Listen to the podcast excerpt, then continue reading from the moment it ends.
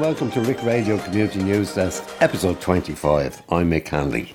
Later in the programme, we talk with Eddie Bowen, who is hosting a historical walking tour of Ringsend pubs on the 13th, 14th, and 21st of August. Last week, we spoke to uh, Mary Lynch, who was commissioned by the South Inner City Drugs and Alcohol Task Force to do a research project on increasing the understanding of mental health. And this week, I am joined by Nicola Perry, manager of Community Response Project, and Neve Foley, coordinator of the Community Alcohol Detox, uh, both at South Inner City Drugs and Alcohol Task Force. Uh, Nicola Neve, you're welcome to uh, the programme, uh, and thanks a lot for coming in uh, to us today. If I could start with you, um, Nicola, uh, as manager of the Community Response uh, Project, can you just outline what, what your task is or what do you do on a daily basis? Uh, sure. Thanks a million for having us, Mick. Um, what we do in community response is it's a primary alcohol service.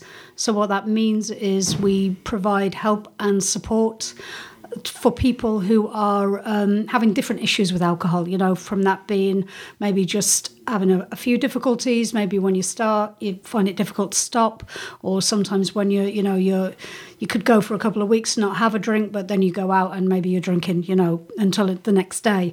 So it's it wouldn't be the kind of you know we try and steer people away from the view that if you've got an alcohol problem, that means you drink every day, all day, because that really isn't the case. It is for some people but it, it isn't it isn't the general worldview. So we provide one to one support. We provide groups for people who are still drinking. Um, for people who have stopped drinking, and we work with them to um, give them, I guess, tools or training or help to stay not drinking. And within that, there's some broader stuff. We work with mindfulness based relapse prevention. Again, just a, another way to help you if you've stopped drinking, stop, stay stopped. Um, we provide family support for people, you know, who maybe their their partner or their parent or uh, you know a close friend has had alcohol problems. So yeah, that's that's pretty much what we do every day. And drugs involved as well, like the people who are you know, yeah. maybe doing both.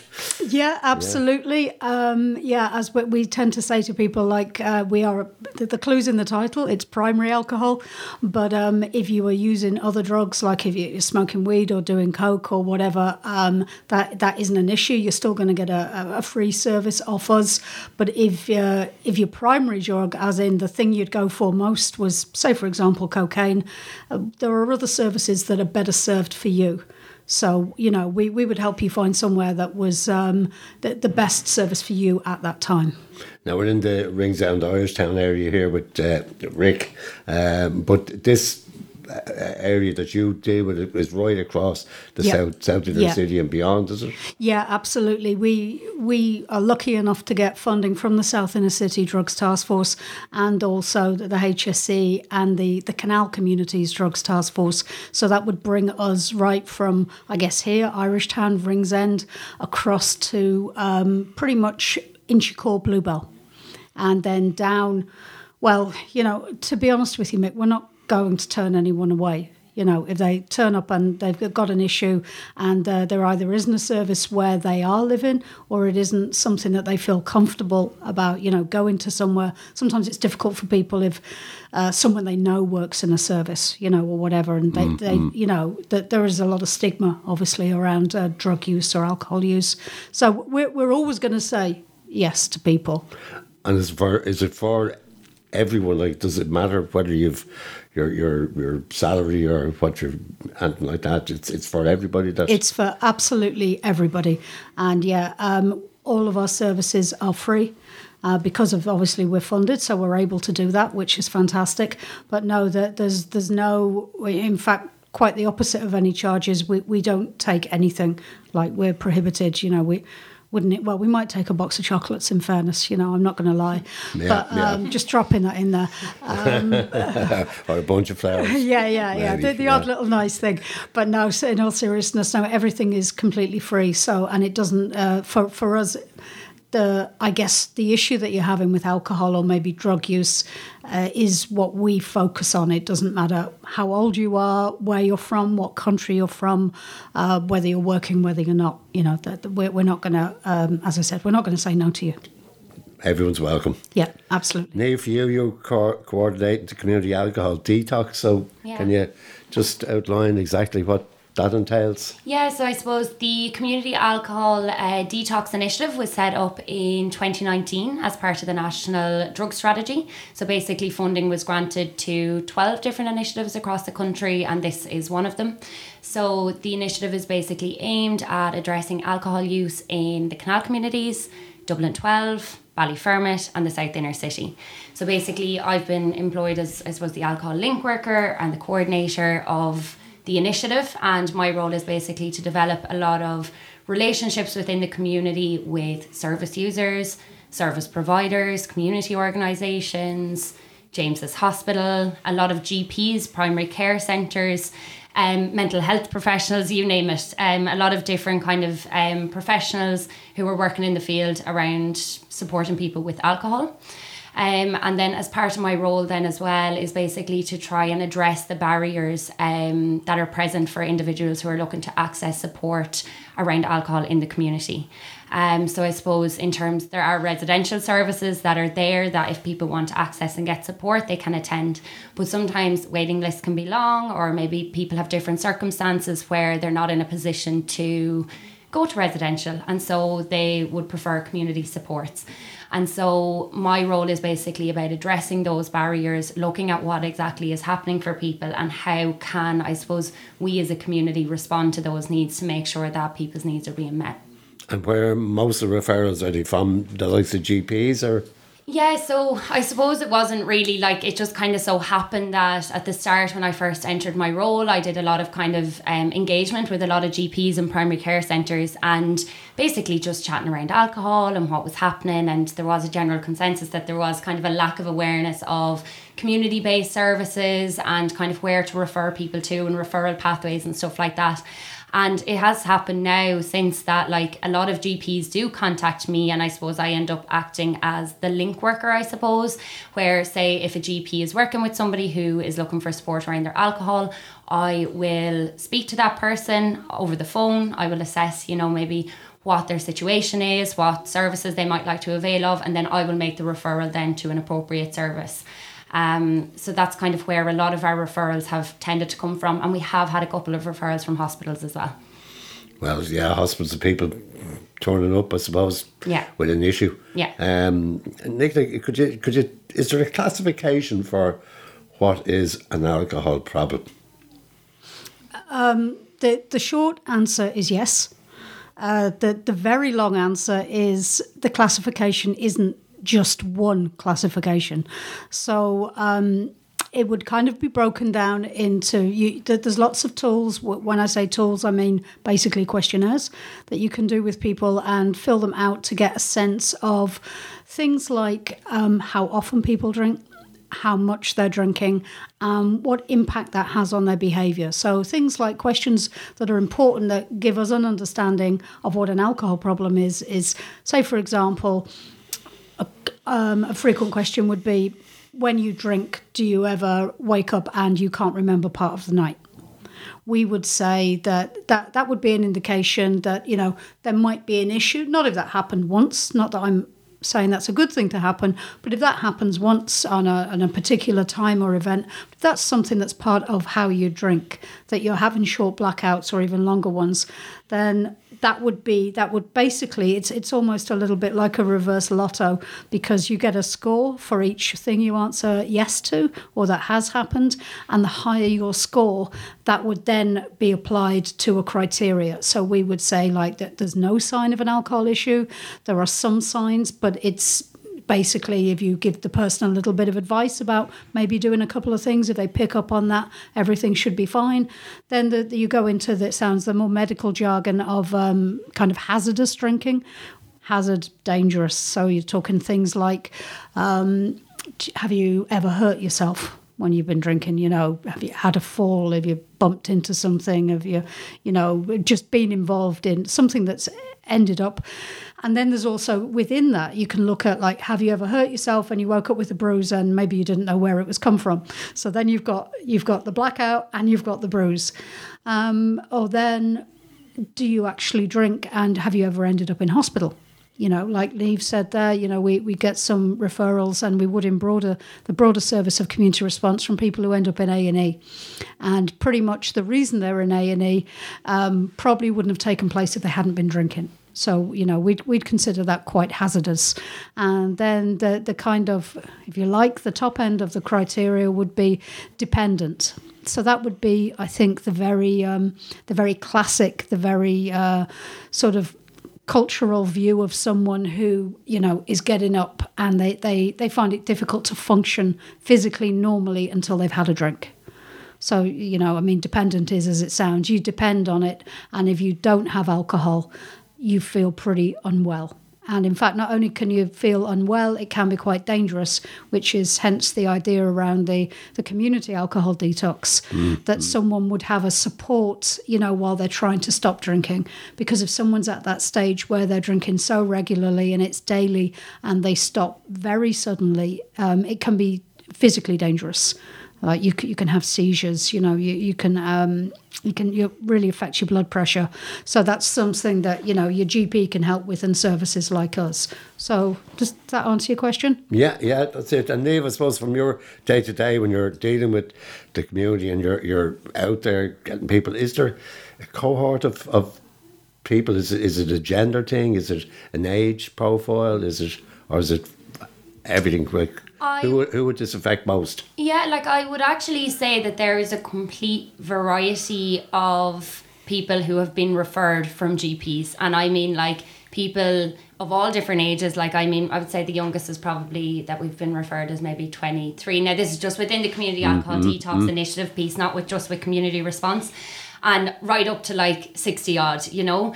Um, and I mean, they come from all different backgrounds. There's people who are working full time, who are nine to five, who are looking for after hours supports. There's people maybe who are staying in homeless accommodation. So, and I mean, like, this is like really just from those referrals that it's literally coming from all over and all different groups of people, you know. Um, so I think it's like, it's really important to kind of realize that there are alcohol problems everywhere. It's not just with any particular group, group of people. Yeah, yeah. Um, sometimes it's, I suppose, more culturally accepted, like within different groups and stuff like that. But um, yeah, it's it's a complete variety of people that are being referred through. And if someone is referred to you, what's the process from from there, the criteria? So with the community alcohol detox initiative specifically, generally speaking, it was it's actually been kind of like an informal thing that's just kind of happened that GPs have started to refer through me. Um, and generally the process is that a GP will email me or the hospital will email me or they will ring me and they will say, you know, I have Joe Bloggs here, they're X age, they're looking for support around alcohol. Maybe they may require a medically supervised detox and maybe they may just be looking for general support around alcohol. And so they'll offer me that person's number or they will offer the person my number, either or. And either I will ring them or they will ring me, and I will just have a chat with them just around what their situation is, around what supports they would like, around if they've ever had supports before. Um, and then basically from that, I will assess their needs and then I will basically find a service that will be appropriate for them. So it's probably important to note that within community organisations, there's like a variety of different supports. So, mm. you know, some people maybe might be might be drinking like moderately, but it may be problematic for them, mm. and they may really like going to AA. They might find that that really helps them. Somebody else might find having a key worker who works with them one to one for a few weeks that might really help. Other there's also day programs which help people maybe who are drinking um, and looking to reduce and stabilize. Um, and then there's counselling supports there as well. And then obviously then there's, you know, the medically supervised detox piece where a key worker would work one to one with an individual in collaboration with a GP. Um, and so there's so many different supports out there that when the GP refers to me, it gives that person the opportunity to get that full kind of scope of what supports are out there, what their actual options are. Um, and then we can have like a kind of chat around it and it just makes sure that the person is being referred to the most appropriate services for them. Brilliant, brilliant. Yeah, yeah. And Nicola, is, is this an ongoing project, uh, or does it is it, is it for a certain period of time? The, the, the services that I mentioned earlier, uh, broadly, they're, they're ongoing. The community alcohol detox, um, as Neve mentioned earlier, because it was a funding that came, you know, a national funding program, we um, end that at the end of this year. But we we think um, there's two things. One, it's really helpful for people. It's really useful for people, and I think anything that you know can can make the the decision easier or the journey easier to address an alcohol or a drug problem you know clearly is got to be a good thing. But it's also backed up quite well with research you know which the, the people who hold the purse strings normally want to hear about as well. So we we're relatively confident uh, that we will acquire additional funding to keep this going uh, basically because All about funding, I think. At the end of always about day. funding, isn't it strange? yeah. Always comes back to money. Um, But as I said, we're pretty confident because it's it's been built um, on listening to the people who either work in it day to day, be it the you know the key workers, the people in community projects, uh, the GPs. Hospital staff, and most importantly, um, people who have alcohol issues and drug issues themselves. So, I think you know, particularly what Neve has done over the last uh, year and a half or so, is is build something that's fit for purpose. Mm-hmm. And it, it would be, you know, it would be a huge shame to see that disappear at this point because we're still building and we're still developing. And the other thing is, you know, any funders out there listening, what this also will be really good for doing is this can be put into other areas, you know. This doesn't, it's great that it's in inner city Dublin and we love it. That's where we're based and where we do most of our work. But this would work just as effectively uh, in the Midlands or, you know, in, Yeah, another yeah. larger city. So um, instead of, you know, a lot of the time we do tend to put money into something in place A and then that ends and then we put it in in place B and, you know, so on and Yeah. so forth. So, you know, I think there's a lot of scope there to, to use what we've learned and uh, replicate a, it on a somewhere else. basis. Big time, yeah. Yeah, yeah. Um, tell me, uh, for people to contact you, as you said, everyone, this is open to everybody. So Yeah.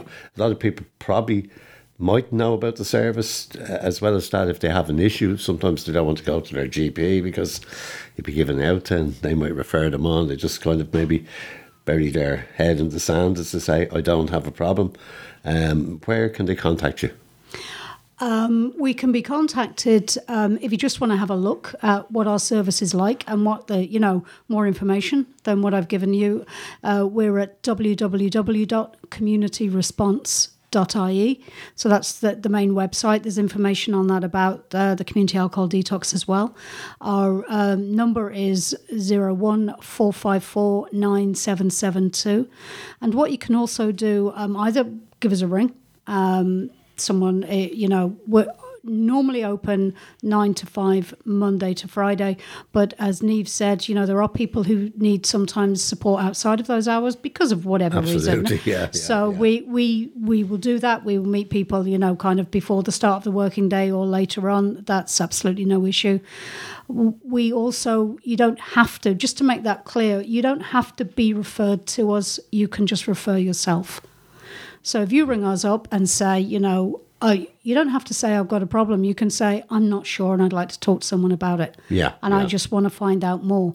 Um, that's fine. Or you can go onto our website and there's a contact me form there. Just fill that in. Um, all you need to put in is a name and a number. Again, someone will contact you, or you can refer yourself through the website. And what that means is you would then be contacted by us, usually within a day or so, and we will bring you in for an assessment, which sounds a bit scary, but all it means is it's a little, Chat. it's a chat. Yeah. It's a chat to Yeah. say, what co- what do you think the problem is? Are we the right place for you? Is this the right place? Are you comfortable with what we can offer you? As I said, most of the time the answer is yes, but if it isn't, we will always work with you to find somewhere that will help you. And for both these as well, Nick and, and Neve, I- suppose when you get someone and you see the change in them, uh, or do they come back to you, as you said, the box of chocolates and all that, that, you know, successful out, outcome of it, um, and that from, it, must be quite satisfying work-wise for yourselves.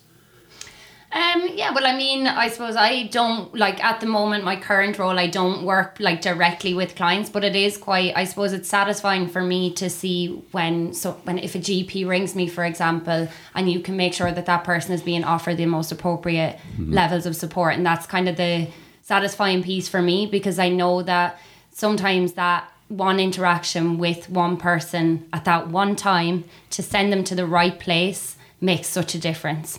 And if they're not sent to the right place that one time, that can it has such a massive impact on somebody.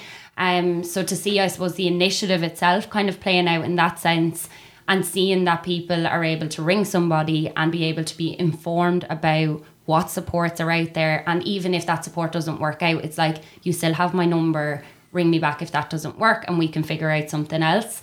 Um, and that's the kind of satisfying piece for me is that the people are just being referred to appropriate services is probably the the biggest piece for me. And I would say on that as well. I mean, yeah, we, we do. Um, sometimes clearly that's the nat- that's the nature of life. Uh, you know, sometimes we make changes and they're positive and they're hard to maintain, and so we might have someone in with us for a while. We we tend to keep people uh, as as long as we need to to support them, but not ongoing. So you know, most yeah, of our yeah. clients would be with through with us within three to six months maximum. yeah. But then if you need to come back, of course, you always can. That's never a problem. But for example, um, there's a guy with us currently who he facilitates the the mindfulness group that I mentioned. We we put him through training. We paid for him to go on training, and he was part of that group. You know, as a participant. Now he facilitates it. I mean, he was a client of us probably mm, over four years ago now Yeah. and now he he has paid employment he has his own accommodation this is something he wants to do you know for uh, us and other people in the group he comes in once a week for 90 minutes and does that group so yeah seeing that i- phenomenal when you think sometimes of you know the crisis that people are in when we first meet them to the the journey that they go on and you know through their own work how they end up is fantastic yeah Brilliant, brilliant services all around. Let's hope the funding will continue. Before we let you go, Nicola, give us those uh, places that you can be contacted again. Uh, Sure. Uh, the website is www.communityresponse.ie and our phone number is 01454 9772. brilliant. Nicola, Nave, thanks a lot for coming into us uh, today and uh, telling us all about the great work that you're doing. Thanks a million, Mick. Thanks so Cheers. much for having us. Looking for a meaningful career? Perhaps you have a natural love for helping others. Perhaps you looked after a friend or family member. A career in home care can be very fulfilling. Home Instead have full and part time positions. Training and support will be provided. Search Home Instead Careers or visit careers.homeinstead.ie. Home instead. To us, it's personal.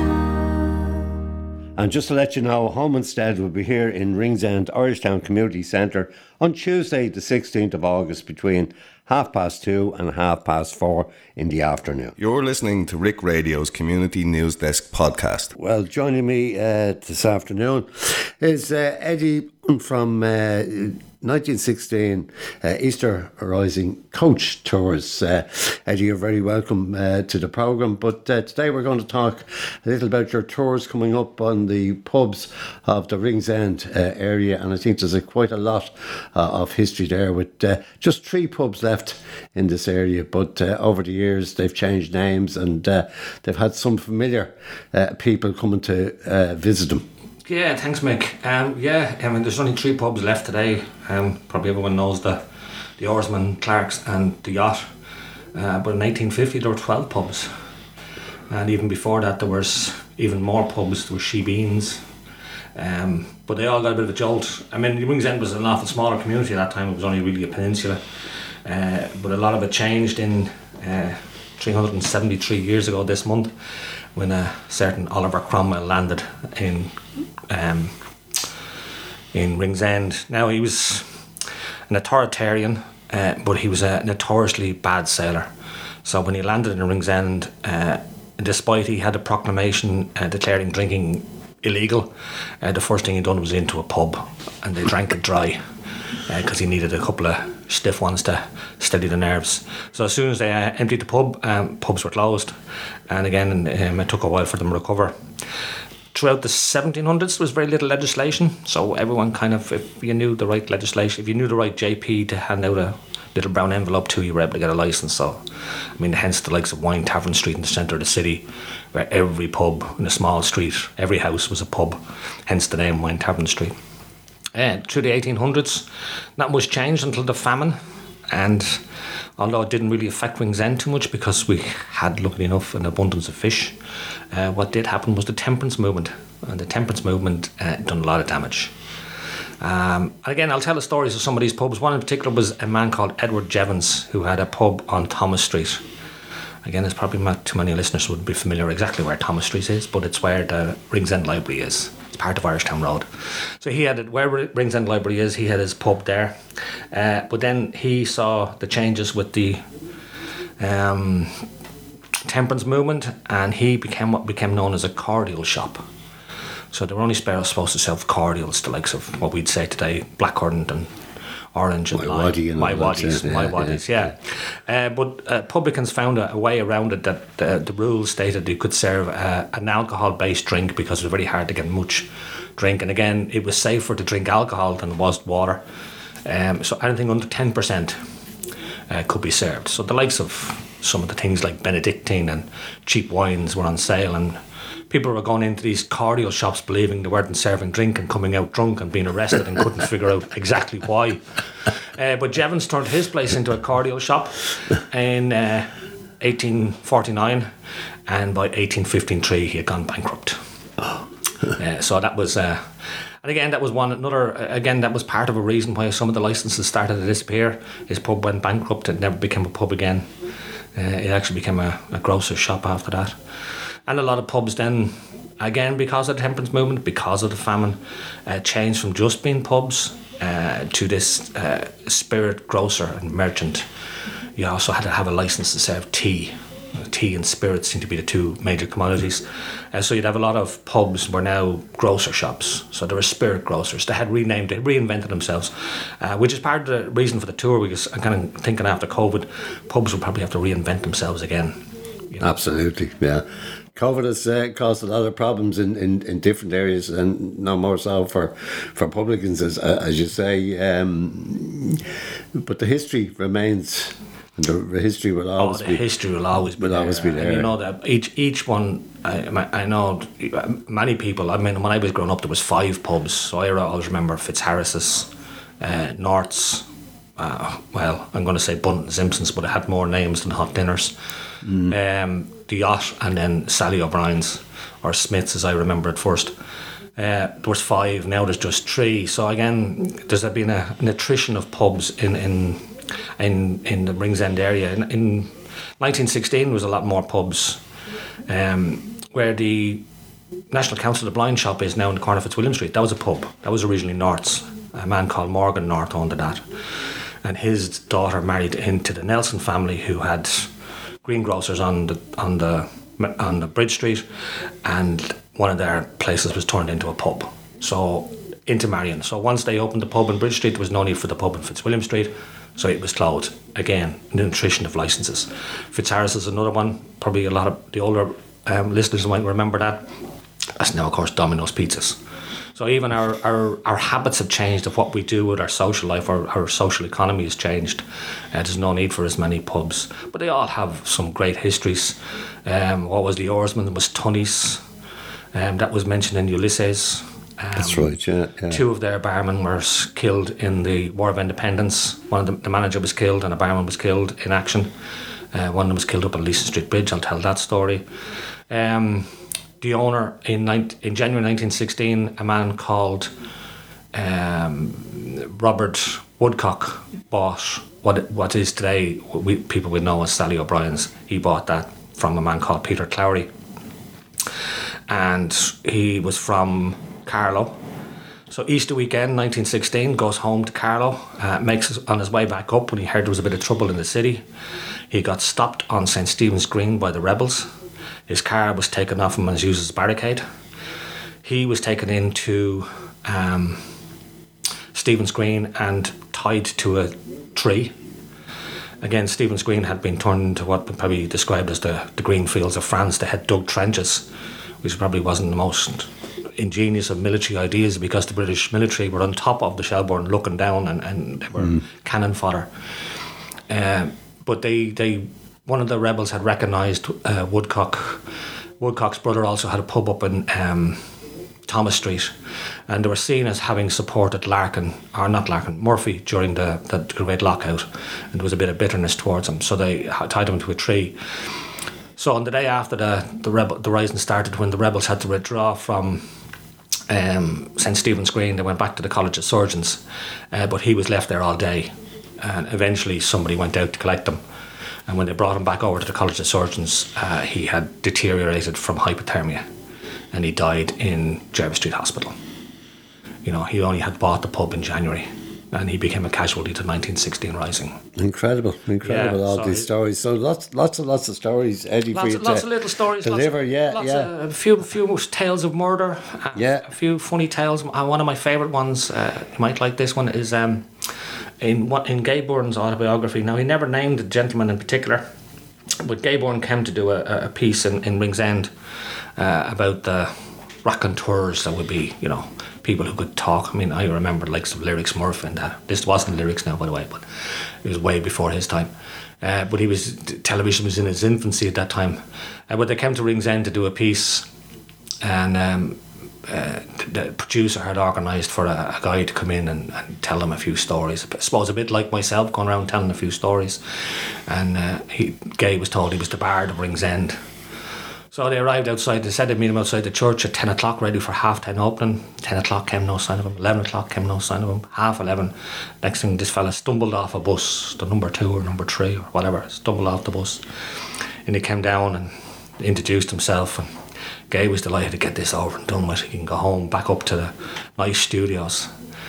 And uh, they said, right, we'll go across the, whatever we'll say, the Fitzharris's. Oh, I can't go in there. No, I owe the publican a few pound.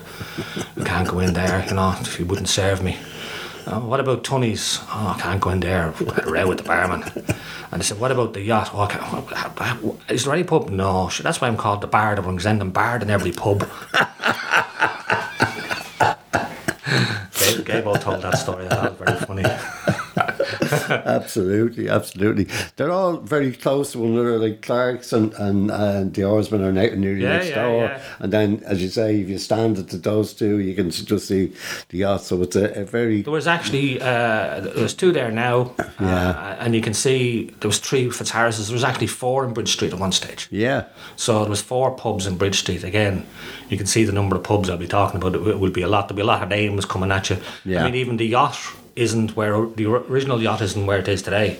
It, uh, I suppose, in, in Ringsend parlance, it was moored somewhere else. It was moored on the opposite side here, where the flats are, uh, on the corner of what was known as, uh, probably appropriately, Whiskey Row.